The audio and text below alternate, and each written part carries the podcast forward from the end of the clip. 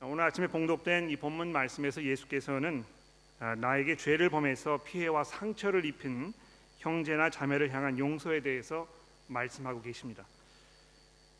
교통 법규를 어긴다든지 또 겸손하지 않아서 항상 자기 자랑만 하고 다닌다든지 또는 돈에 욕심이 강해서 아, 사람들에게 이 혐오감을 준다든지 뭐 이런 그 그리스도인으로 합당하지 않은 모습으로 사는 것이 아니고 아, 하나님의 용서를 구해야 할 죄, 죄를 이 형제를 향해서 진 그래서 나에게 어떤 직접적인 피해가 오는 아, 이런 그 일을 저지른 사람에 대해서 용서하는 문제를 말하고 있는 것입니다.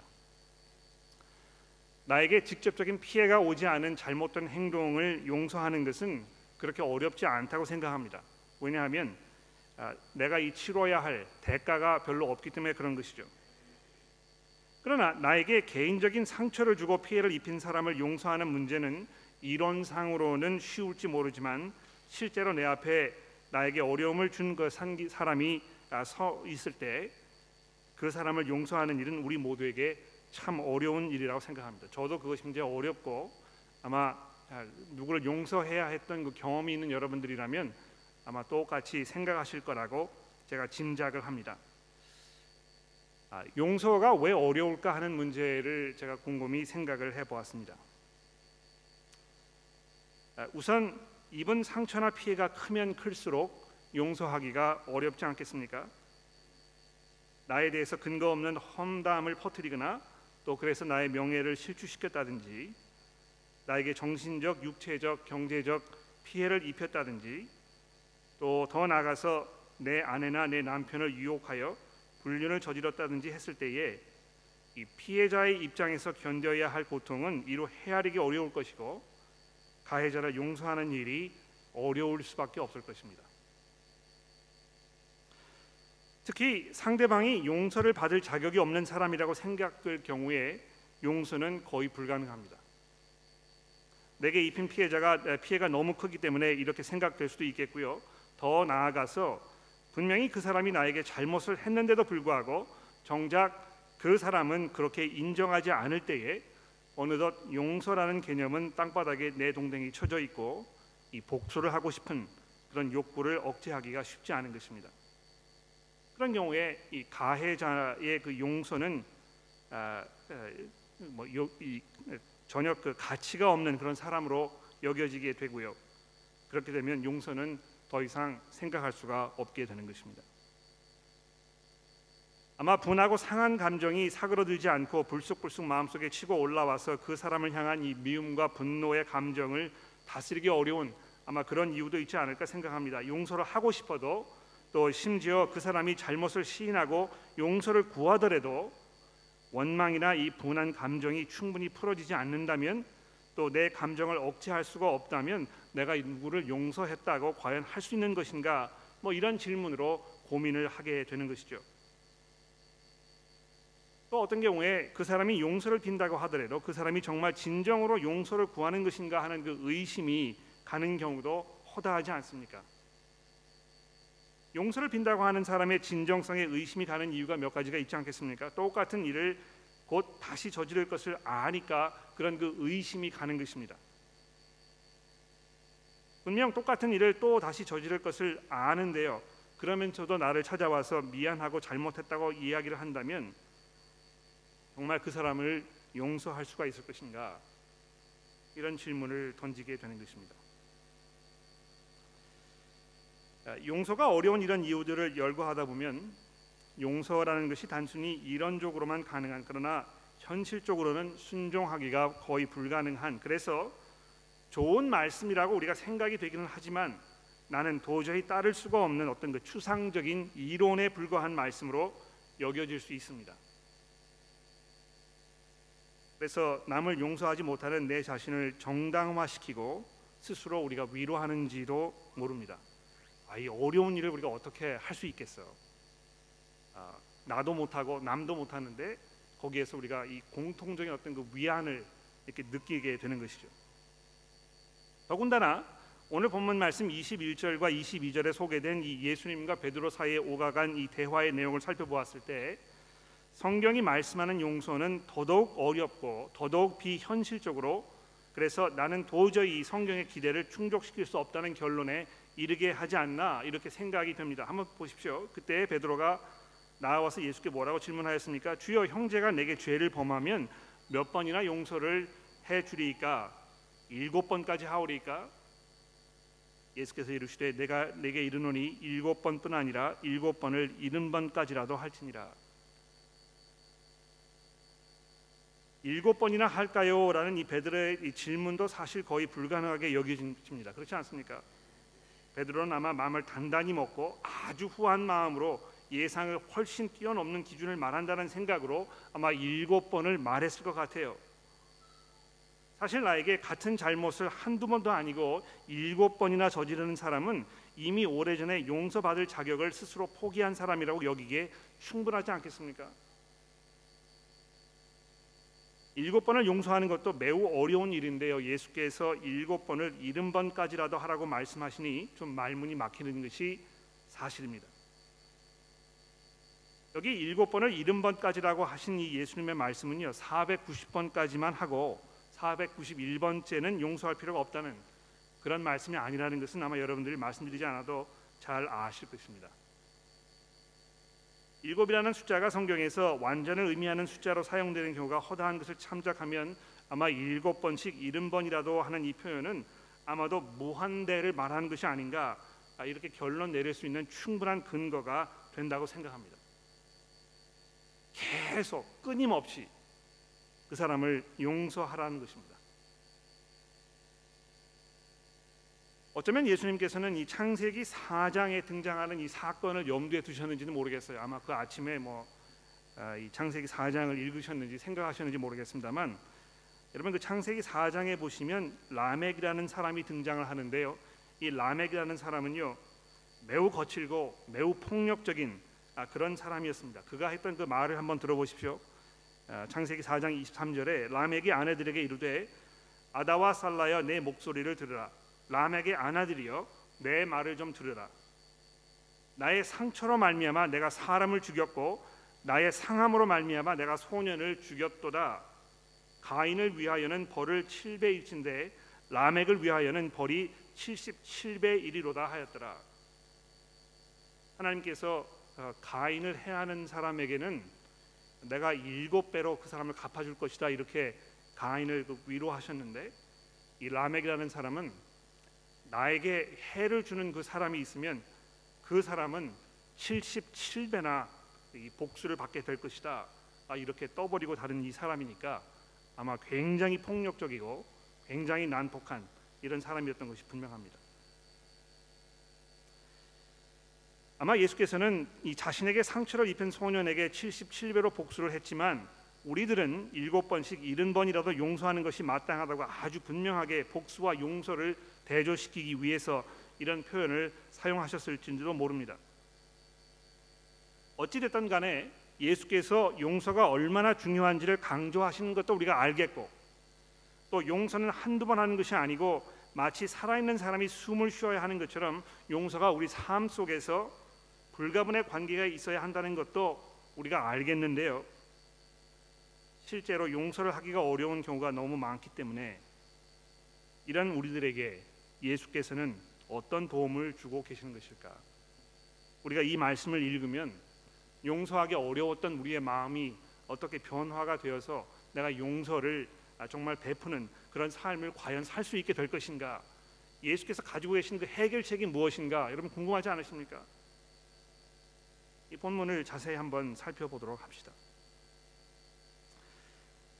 아, 이 비유에 등장하는 예수님의 키 포인트가 몇 가지 있다고 생각합니다. 첫 번째는 이 결산하려는 이 임금의 그 은혜입니다. 그렇죠?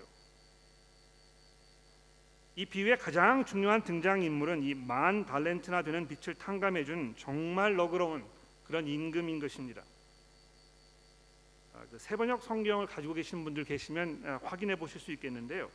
이 한 달렌트라는 이 화폐 단위는 노동자가 이 15년 정도 아, 일을 해서 모을 수 있는 그 품삯이라고 이렇게 설명이 되어 있습니다. 자 그렇다면 만 달렌트는 얼마가 되는 것입니까? 한 노동자가 15만 년 동안 일을 해야 벌 수 있는 그 돈인 것입니다. 제 계산이 맞습니까? 아무리 노동자의 수입이 그렇게 높지 않다고 치더라도 15, 15만 년 동안 일을 해야 벌 수 있는 돈이라면 이 종은 갚을 능력이 전혀 없는 상황에 있다는 것을 우리가 인정하는 것이 맞다고 생각합니다. 그렇죠? 임금의 이러한 은혜는 우리를 용서하신 이 하나님의 은혜에 대한 비유적인 표현임에 틀림이 없습니다. 우리가 하나님께로부터 입은 용서의 은혜는 이처럼 수치상으로 표현할 수가 없는 한도 끝도 없는 그 은혜라는 것을 지금 하나님께서 우리 예수께서 우리에게 가르쳐 주고 계시는 것입니다. 아, 사람들은 자신이 하나님께 대해서 저지른 죄를 자기의 수고나 노력으로 만회할 수 있다고 이렇게 착각하면서 살고 있는 것 같습니다. 자신들의 열심과 수고가 하나님의 마음을 감동시키고 그래서 죄에 대해서 분노하고 계신 하나님의 마음을 풀어드릴 수 있다고 이렇게 믿는 것입니다. 내가 교회를 열심히 다니고 내가 봉사를 많이 하고 내가 선행을 베풀고 내가 성경을 많이 암송하고 교회에 많이 헌금하고 이런 나의 그 거룩하고 열심 있는 열정적인 신앙생활을 보았을 때 하나님께서 이 감동하실 거라고 그래서 내가 이 그 저지른 모든 죄에 대한 어떤 이 용서가 아, 이 가능할 것이라고 이렇게 생각을 하는 것입니다. 그러나 성경은 인간의 그러한 생각을 여지없이 무너뜨리는 것입니다. 하나님께 대한 빛을 우리가 어떻게든 갚아드릴 수 있었다면 예수께서 우리의 죄를 대신해서 돌아가셔야 했을 아무런 이유가 없었을 것입니다. 그러나 십자가 사건은 우리 인간들의 이 무능력하고 절망적인 상황을 우리에게 나타내어 줍니다.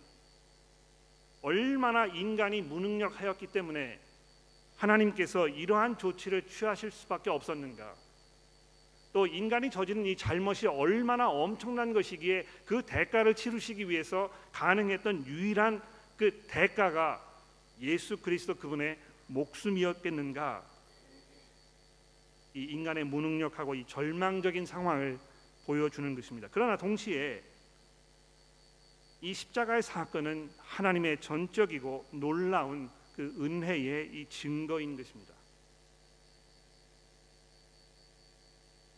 우리의 헌신과 수고는 언제나 먼저 우리에게 값없이 풍성하게 베푸신 하나님의 대, 그 은혜에 대한 우리의 반응이라고 성경이 말씀하고 있고 그래서 그것을 이해했던 신앙의 선배들은 찬송가를 만들어서 그러한 사실들을 우리들이 찬송을 부르면서 이해하고 기억하도록 이렇게 하였습니다.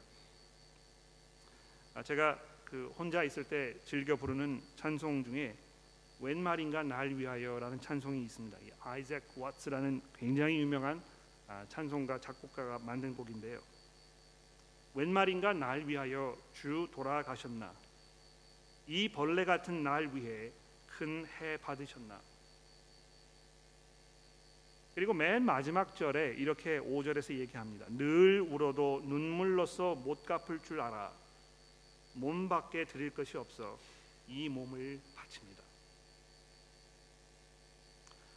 또 아제과츠 이분이 이 찬송가 147장 주 달려 죽은 십자가에서는 이렇게 고백합니다. 3절에 보십시오. 못 박힌 손발을 보니 큰 잡이 나타내셨네. 가시로 만든 면류관 우리를 위해 쓰셨네. 온 세상 만물을 가져도 주 은혜 못다 갚겠네. 놀라운 사랑 받은 나 몸으로 재물 삼겠네. 하나님의 은혜를 이해하였을 때만 우리는 비로소 하나님이 기뻐하시는 삶을 살기 시작하게 됩니다.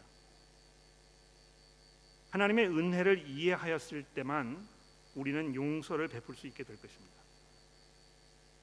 얼마나 하나님께서 우리에게 감당할 수 없는 이런 은혜를 베푸셨는지 우리가 이해하게 되면 될수록 우리는 하나님 앞에 더더욱 겸손하여지고 더더욱 하나님의 그 은혜 가운데 들어가게 되고 그래서 그 은혜가 우리의 삶을 휘감게 되고 우리가 은혜 안에 살게 되는 이런 존재가 되는 것입니다. 그러나 이 그 비유에 등장하는 두 번째 이 키 포인트는 누구입니까? 이 배은망덕한 이 종 아닙니까? 그렇죠? 임금의 이 너그러운 은혜를 모르는 이 배은 망독한 종의 악함이 이 비유 속에서 얼마나 강렬하게 우리에게 설명이 되고 있습니까? 15만 년 동안 한 푼도 쓰지 않고 모아야 갚을 수 있는 빚을 탕감받은 이 종이 나아가서 자기에게 백 데나리온의 빚을 진 친구에게 모질고 매섭게 빚독촉을 하였다고 설명이 되어 있습니다. 아, 같이 세번역 성경에 보시면 이 데나리온이라는 이 화폐 단위는요 노동자 하루의 품삯이라고 했으니까 백 데나리온이면 아마 한 3개월 반 동안 일을 해서 벌을 수 있는 금액인 셈인 것입니다. 15만 년의 기간에 해당하는 금액과 3개월에 해당하는 금액이 비교되었을 때 이 키 포인트가 무엇이겠습니까? 그래서 오늘 본문 말씀의 32절과 33절이 이 비유의 펀치라인이겠죠. 악한 종아, 내가 빌기로 내가 내 빛을 전부 탕감하여 주었거늘 내가 너를 불쌍히 여김 같이 너도 내 동료를 불쌍히 여김이 마땅하지 아니하냐. 여러분 우리 같이 한번 이거를 저희 입으로 한번 읽어볼까요? 그럼 성경 가지고 계시죠? 본문 32절과 33절을 우리 큰 소리로 같이 한번 읽어봅시다. 시작. 악한 종아, 내가 빌기에 내가 내 빛을 전부 탕감하여 주었거늘 내가 너를 불쌍히 여김 같이 너도 내 동료를 불쌍히 여김이 마땅하지 아니하냐. 이 얼마나 어처구니 없고 기가 막힌 그런 상황입니까? 내가 너를 불쌍히 여김 같이 너도 내 동료를 불쌍히 여기는 것이 마땅하지 아니하냐 이 악한 종아 얼마나 이것이 하나님에게 모욕적이고 하나님의 은혜를 가볍게 여기는 이러한 처사인지 우리가 돌아보아야 할 것입니다. 물론 우리의 마음 가운데에는 깊은 상처와 또 원망과 원한이 있습니다. 많은 경우에 그러한 원망과 원한의 마음은 정당합니다. 물론 정당하지 않은 상태에서 그런 감정을 느끼는 경우도 많이 있습니다만 많은 경우에 내가 그러한 감정을 느끼는 그 이유는 충분히 타당한 이유가 있기 때문에 그런 것입니다. 그러나 그렇다 하더라도 나에게 정당한 이 분노의 이유가 있다고 하더라도 하나님께서 우리에게 요구하시는 그것이 무엇입니까? 하나님께서 우리를 용서하셨던 것처럼 형제를 용서하는 것이 우리의 참된 믿음의 반응인 것입니다. 그리고 나서 오늘 본문 맨 마지막 절에 있는 이 35절의 말씀을 주의 깊게 생각해 보십시오. 너희가 각각 마음으로부터 형제를 용서하지 아니하면 나의 하늘 아버지께서도 너희에게 이와 같이 하실 것이다. 이 시간 고요한 가운데 여러분의 그 마음을 한번 돌아보십시오. 아마 나에게 상처를 입혔던 나에게 해를 입혔던 그래서 오랫동안 원망하고 또 미워하며 그러했던 사람들의 얼굴이나 그 이름이 생각나실 것입니다. 내가 그 사람을 용서하기 위하여 얼마만큼 노력하며 하나님께 기도하였는지 이 문제를 생각해 보십시오. 예수께서 던지시는 이 경고의 말씀을 주의 깊게 들어보십시오. 너희가 각각 마음으로 형제를 용서하지 아니하면 나의 하늘 아버지께서도 너희를 용서하지 않으실 것이다. 결론을 내려보도록 합시다. 용서라는 것이 무엇인지 우리가 아, 이 본문 말씀을 통해서 몇 가지 생각해 보게 됩니다. 도대체 용서란 무엇인가? 많은 심리학자들은 이 용서라는 것을 아, 굉장히 감정적인 것으로 이렇게 많이 생각하는 것 같아요. 제가 뭐 심리학을 전공해 보지 않았기 때문에 아, 확실히 말씀을 드릴 수 없습니다만 아, 제가 주중에 읽었던 몇 가지 책을 보니까 심리학자들의 마음 가운데에는 그 이 감정의 역할 또 감정의 그 위치 이런 것들이 사람의 심리에 굉장히 막대한 영향을 미친다는 것입니다. 그래서 분노를 품고 있고 용서를 하지 못하였을 때 결국 그 사람의 정신 건강이 좋지 않다는 것입니다. 그래서 용서를 적극 권하는데요. 심리학자들이 이야기하는 이 용서의 이유는 무엇입니까? 결국 자기를 위해서 하는 것입니다. 자기의 정신 건강을 위해서 하는 것입니다. 여러분이 용서하지 아니하고 그것을 계속 품고 살면 나이가 들으셔 가지고 굉장히 불행한 삶을 살게 될 것이기 때문에 그렇게 하지 마시고 지금 용서하십시오. 아마 우리가 은연 중에 서로 대화하면서 그리스도인들 사이에서도 용서에 대해서 이야기할 때 아마 이런 그 표현이나 이런 그 권면의 말을 우리가 했는지 모르겠어요. 그러나 예수께서는요 아, 그러한 방법으로 이 용서에 대해서 말씀하지 않습니다. 그리스도인의 삶의 전체가 나를 위하여 나의 어떤 그 이익을 위하여 내 정신 건강을 위하여 아, 이렇게 사는 것이 아니라는 것입니다.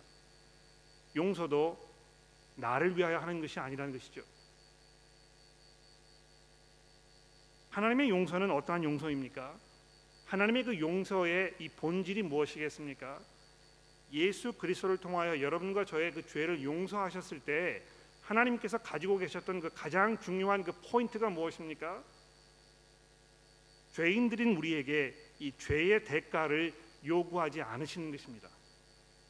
그것이 하나님의 용서의 본질인 것입니다. 죄에 대한 대가를 요구하지 않는 것, 그것을 계속 캐묻는 것, 어떻게 해서든지 간에 그 사람의 이 그 미안한 마음을 내가 부추기고 그래서 내 앞에 무릎을 꿇고 사죄하도록 만들어서 내가 좀 속이 시원해지게 되는 그것이 하나님께서 가지고 계셨던 그 본질적인 용서의 그 기본이 아니라는 것입니다. 하나님께서는 우리가 아직 죄인 되었을 때에 그렇죠?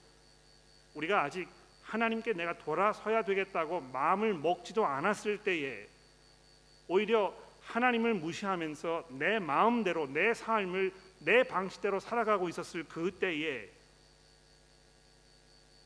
그리스도를 이 땅에 보내셔서 그분을 통해서 이 죄의 대가를 대신 치르도록 하신 것입니다. 정작 죄의 대가를 치루어야 했던 여러분과 저에게는 그 대가를 요구하지 아니하시는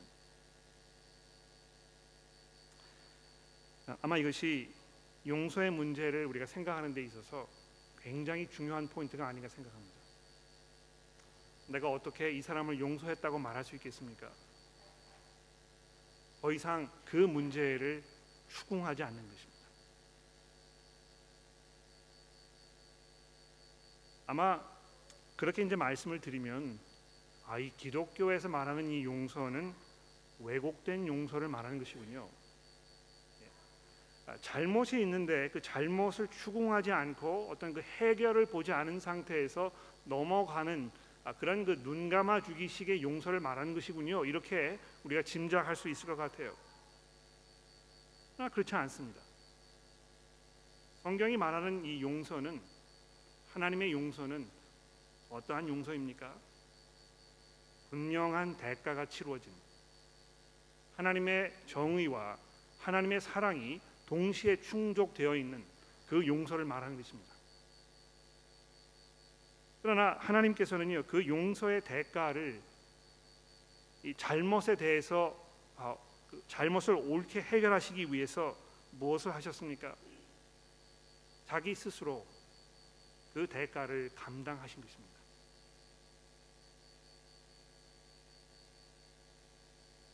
마지막으로 용서에 대해서 이제 많은 분들이 그 고민하시는 문제는 아마 이 감정의 그 어, 요소가 아닌가 이렇게 생각합니다.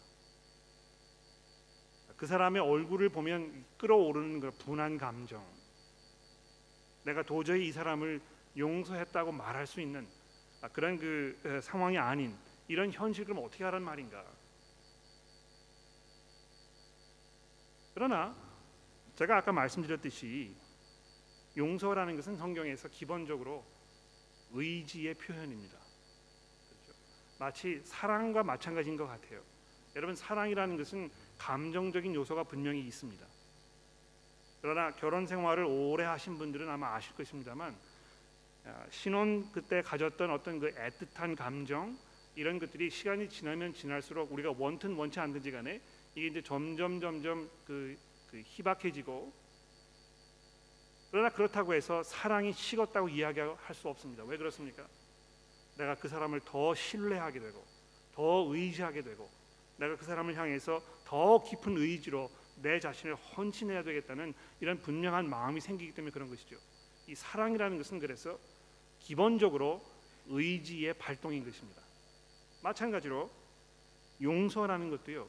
어떤 그 감정의 변화를 우리가 생각하면 그것을 우선적으로 생각하면 아마 용서라는 것이 불가능하다고 여겨지는 게 당연할 것 같아요. 그러나 용서는 무엇입니까? 아까 말씀드렸듯이 내가 이 사람에게 죄의 대가를 더 이상 요구하지 않겠다. 이 의지의 이 발동인 것입니다. 물론 감정이라는 것이 그런 의지의 발동과 동반될 수도 있지만 많은 경우에 그렇지 않은 것을 우리 경험을 통해서 알고 있습니다. 물론 그런 감정이 들지 아니하고 이것이 해결되었을 때 아, 우리도 좋고 우리도 편하, 편한 아, 그런 상태로 살아갈 수 있을 것입니다.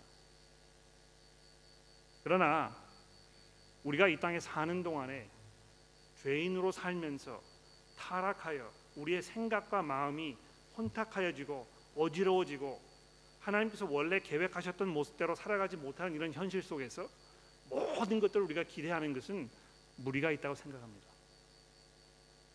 우리가 하나님 나라에 들어가면 우리의 이 모든 마음의 상처와 우리 마음의 모든 아픔이 다 해소될 것입니다. 하나님께서 우리를 사랑하셔서 뭐 어떤 경우에 그러한 감정이 해소되고 해결되는 그런 경우도 종종 있습니다. 그러나 동시에 그것이 누구를 용서했기 때문에 우리가 치러야 할 어떤 그 대가인 경우가 상당히 많다는 것이죠. 그래서 그저 어, 이 원한 감정이 내 마음 속에 계속 남아 있다고 해서 내가 이 사람을 용서하지 못한다고 이야기하거나 또 용서하지 않았다고 이야기하거나 이렇게 착각하지 않으셨으면 좋겠습니다. 아마 용서에 있어서 가장 중요한 것 중에 하나는 오늘 이 임금이 아, 그 이야기했던 것처럼 오래 참아주는 것입니다. 여러분 이 그 종이요 임금에게 그렇게 요구했잖아요. 주인이요 조금만 참아주소서. 제가 이걸 다 갚겠나이다. 아, 그것을 들었을 때 이 임금이 그를 불쌍히 여겼다는 것입니다. 아마 아, 여러분과 저도 이 용서의 문제를 생각하면서 오래 참음 이 문제에 대하여 우리가 같이 생각해 보아야 될 것입니다. 누구를 용서하는 일은 오래 참음이 필요한 것이고 많은 이 그 각과의 고통이 필요한 그런 일임에 분명합니다. 용서하는 일이 정말 쉬웠으면 누구나 용서할 수 있었겠죠. 그러나 하나님께서 그 모든 수고를 손수 감당하시면서 우리를 향하여 오래 참으시면서 우리를 인내하셨던 것처럼 여러분과 저도 형제 자매를 향하여 오래 참음과 너그러움으로 인내해야 할 것입니다. 물론 아, 이 땅에 사는 동안에 우리가 원하는 만큼의 그 이상적인 모습이 우리 가운데 이루어지지 않는다고 하여도 그렇게 하려고 노력하는 이 교회의 그 모습 속에서 예수 그리스도의 영광이 나타나게 될 것입니다. 기도하겠습니다.